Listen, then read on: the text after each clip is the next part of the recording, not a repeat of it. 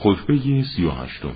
خطبه است از آن حضرت سلام الله علیه و سخنان آن حضرت که در آن علت این که شبهه شبهه نامیده می شود و بیان حال مردم در شبهه. علت این که شبهه شبهه نامیده شده این است که شبیه به حق است.